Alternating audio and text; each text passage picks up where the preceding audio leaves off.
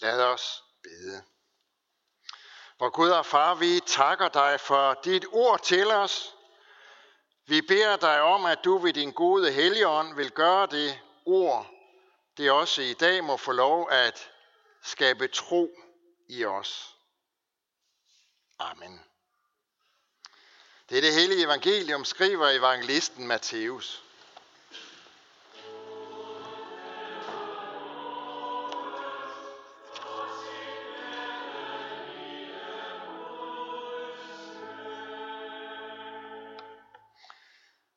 Da Jesus var kommet ned fra bjerget, fulgte store folkeskar ham, og sen spedals kom og kastede sig ned for ham og sagde, Herre, hvis du vil, kan du gøre mig ren. Jesus rakte hånden ud, rørte ved ham og sagde, Jeg vil blive ren. Og straks blev han renset for sin spedalskhed. Men Jesus sagde til ham, se til, at du ikke siger det til nogen, men gå hen og bliv undersøgt af præsten og bring den offergave, Moses har fastsat som et vidnesbyrd for dem.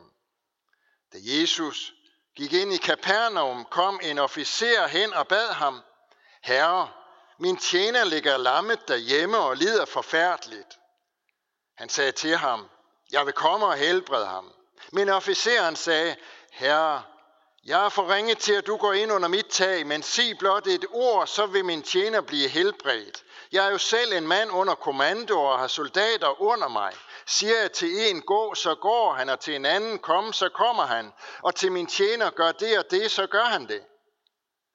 Da Jesus hørte det, undrede han sig og sagde til dem, der fulgte ham, Sandelig siger jeg, så stor en tro har jeg ikke fundet hos nogen i Israel. Jeg siger jer, mange skal komme fra øst og vest og sidde til bords med Abraham og Isak og Jakob i himmeriget, men rigets egne børn skal kastes ud i mørket udenfor. Der skal der være gråd og tænderskæren. Men til officeren sagde Jesus, gå, det skal ske dig, som du troede, og hans tjener blev helbredt i den samme time. Amen. To mænd, som på hver sin måde møder Jesus, hører vi om i evangeliet her. To mænd, som er ret så forskellige. Faktisk kan man sige, de er næsten så forskellige, som de overhovedet kan være. Den ene, det var en spedalsk. Det betød, det var en, som var udstødt fra samfundet. Han måtte ikke være sammen med andre mennesker af hensyn til smittefaren, nøjagtigt ligesom som vi oplevede det under pandemien. Hvis man var ramt af corona, jamen så måtte man ikke være sammen med andre på grund af smittefare. Corona, det gik heldigvis over igen. Det var anderledes med spedalskhed. For det forsvandt ikke sådan lige. Så det var forfærdeligt at blive ramt af den sygdom. Hvis der var et menneske, som, øh, som nærmede sig, når man var blevet øh, udskudt af samfundet, udstødt af samfundet, hvis der så var et menneske, som nærmede sig sådan en af dem, som var sendt uden for byen, så havde en spedansk ligefrem pligt til på lang afstand at advare dem ved at råbe spedalsk, spedalsk, eller uren, uren, sådan at man vidste, at her var der en, som man ikke skulle komme for tæt på. Det vil sige, det var altså en, som var helt udenfor. En, som var udstødt. En, som var hjemløs.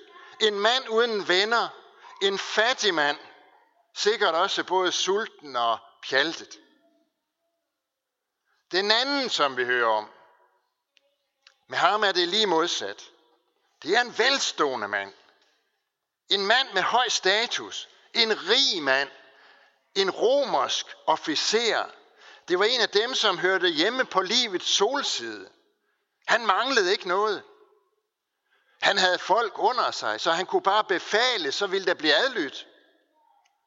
De er så forskellige, de her to, som de næsten kan være.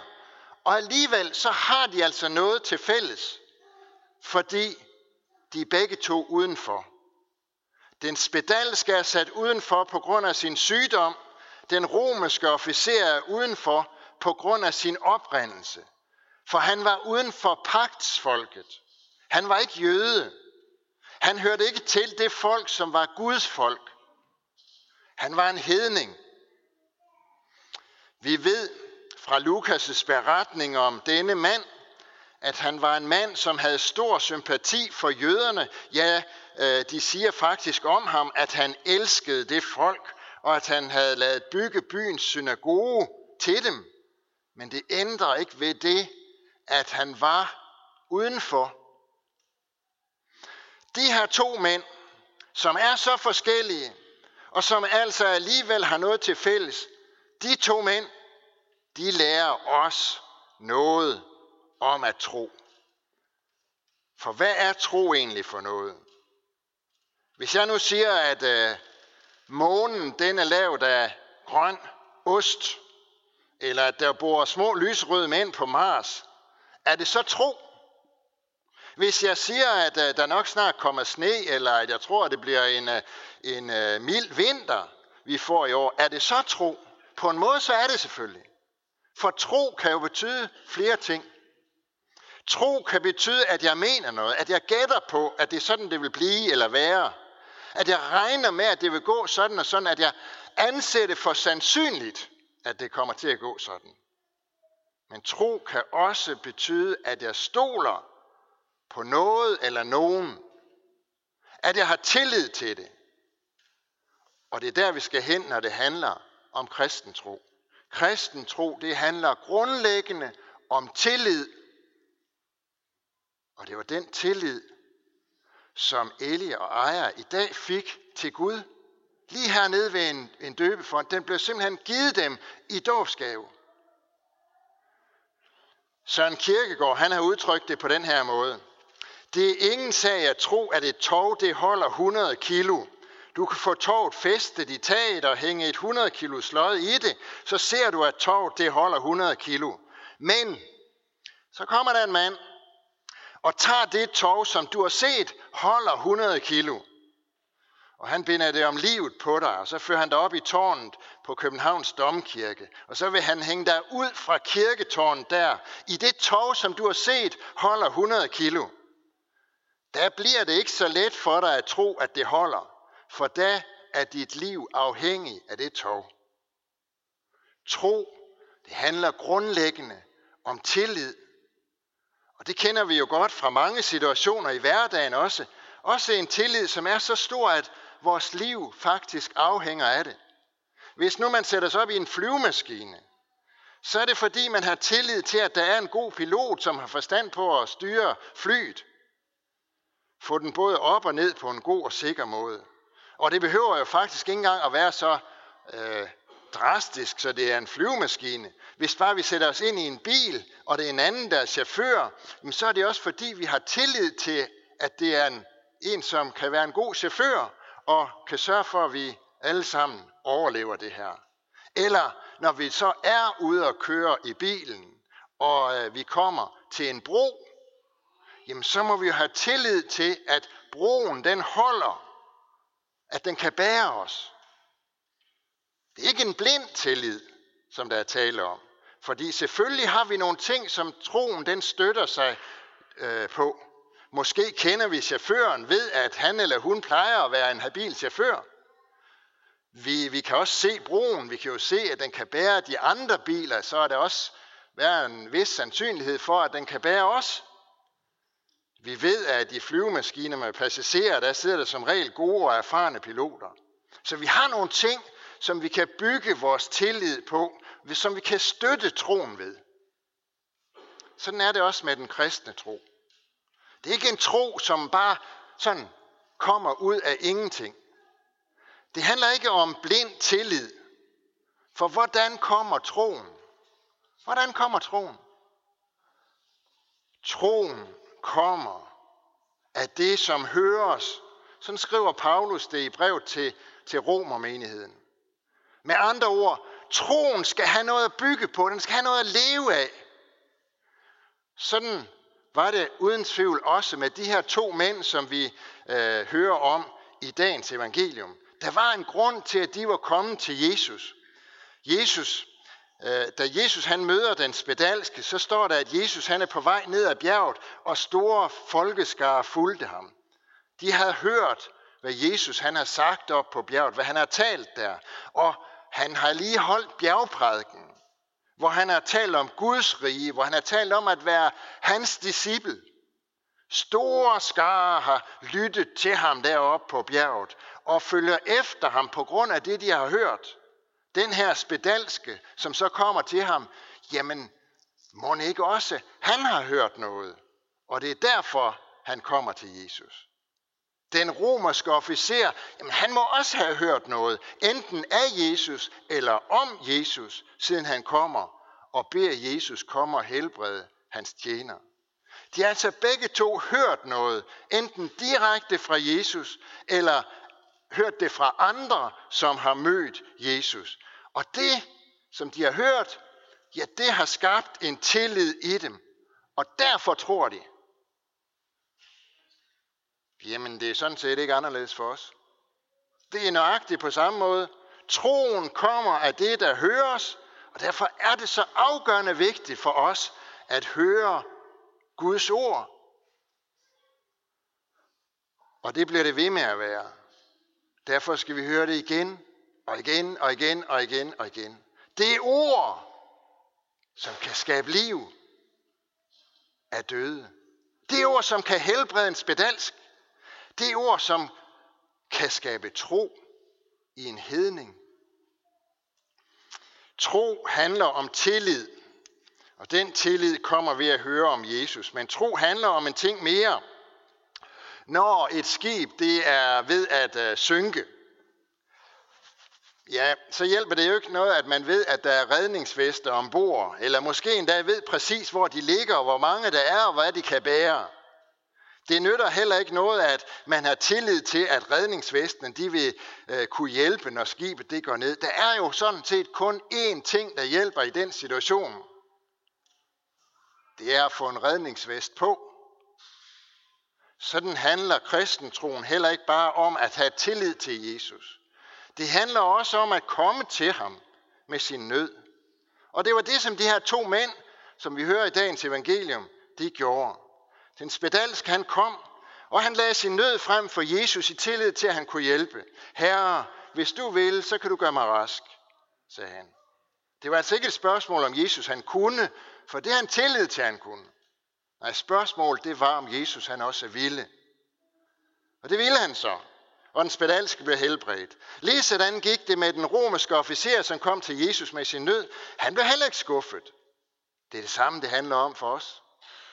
Kristen tro handler om at komme til Jesus med sin nød i tillid til, at han vil hjælpe os. Det er ikke altid, han gør det sådan, som vi havde planlagt det. Men én ting er helt sikkert.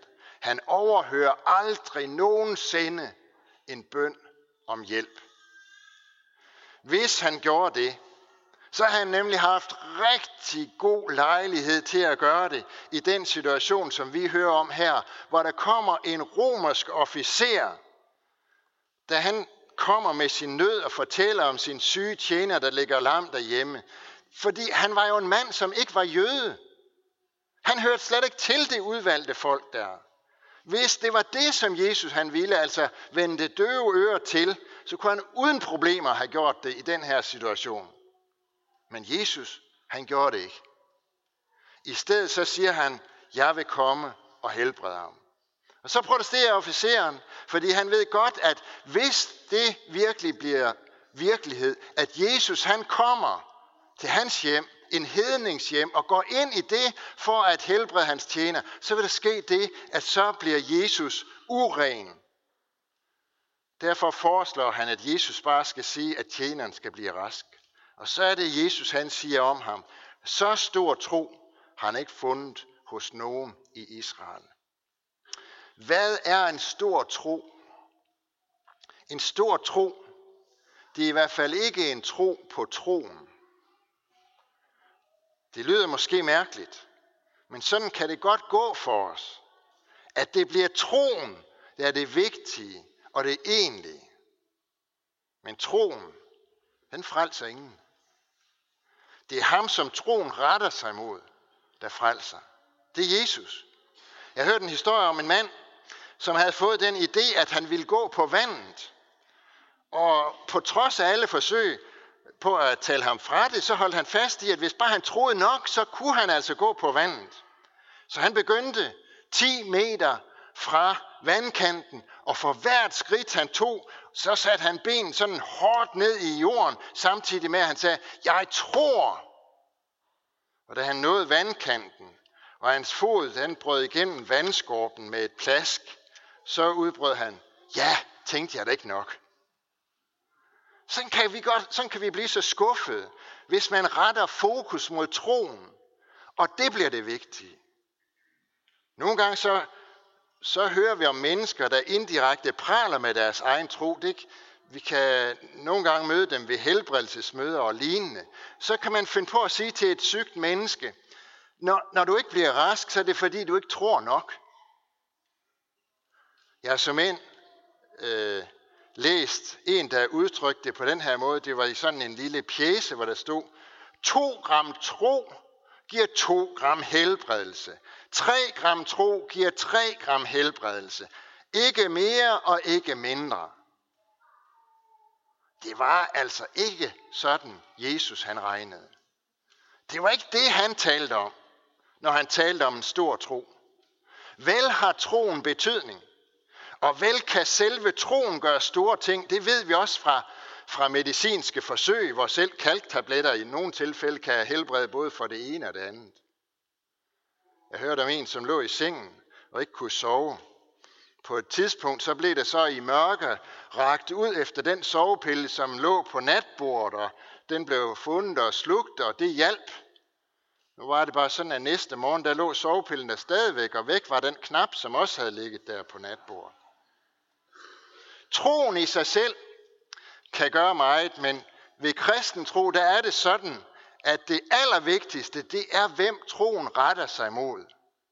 Vi ser det faktisk så tydeligt i den tekst, som vi har hørt i dag.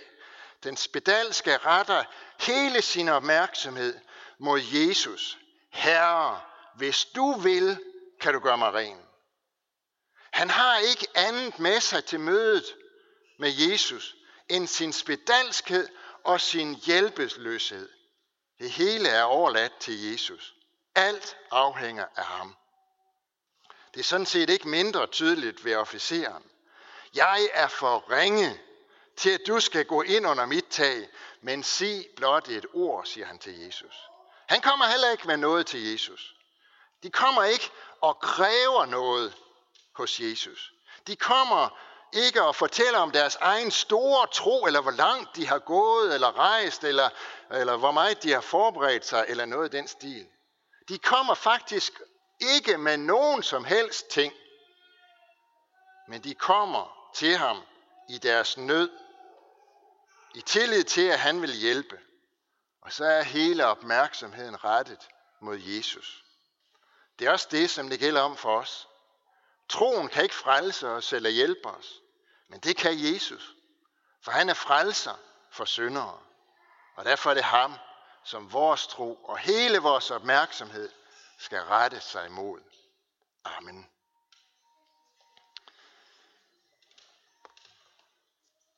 Vi lover, priser og takker dig, hvor Gud, Far, Søn og Helligånd, du som var, er og bliver en sand treenig Gud, højlovet fra første begyndelse, nu og i al evighed. Vi takker dig for dit ord til os og for din kirke på jorden. Vi beder for din menighed her ved Herning Kirke. Lad ordet bære frugt og bevare os i troen på dig. Forny os i håbet om dit komme. Vi beder for alle, der har et ansvar inden for vores kirke, for menighedsråd, provst og biskop. Led dem og os alle, så vi handler i troskab mod dit ord og vores kirkes bekendelse. Vi beder og kalder den, du der tro tjenere og forkynder af dit ord. Og vi beder for alle, der går med dit ord, både her hjemme og i det fremmede, styrk du dem, Hold din hånd over dem, og lad deres gerning bære frugt. Vi beder for børnene, som døbes, at de må blive oplært i den kristne tro. I dag beder vi for Elie og Ejer, at de må vokse i tro på dig. Vi beder for konfirmanderne, at de må få lov at se dig, sådan så de aldrig glemmer det. Kald vores børn og unge ind på troens vej, og beskærm dem mod alle ødelæggende kræfter. Vi beder for alt sandt folkeligt og kirkeligt arbejde. Vi beder for det kirkelige børnearbejde Udrust du lederne og velsign du det. Vi beder for vor hjem, vor kære, velsign både ægte folk og enlige til at leve efter din vilje og gode ordning. Vi beder for alle, der er sat til at styre vort land, for vores dronning og hele hendes hus, for regering og folketing, for alle, der er betroet ansvar i stat, region og kommune. Led dem, så de forvalter deres ansvar ret. Vær nær hos de danske soldater, som er udsendt, og alle, som gør tjeneste for fred og retfærdighed i verden. Hjælp og styrk dem i deres gerning. Vær nær hos deres kære, som må bære bekymringens byrde. Vi beder for Ukraine og det ukrainske folk, for alle de mennesker der, som lider under krigens forfærdelige redsler. Vi beder om fred i Ukraine. Vi takker dig for livet, og vi beder dig, lad os at værne om det fra de ufødte børn til de gamle og døende. Vær nær ved dem, der har mistet en af deres kære, og vi takker for alt, hvad du har givet os gennem de mennesker, som vi selv har mistet. Vi beder også om, at du vil være nær hos alle dem, som er ensomme, være med de syge, de som er i fængsel, de som ikke har noget sted at være. Lær os at kende vort ansvar for dem, der lider nød. Alle disse bønder overgiver vi til dig, Herre, og så takker vi dig, fordi vi ved, at du allerede har hørt vores bøn. Amen.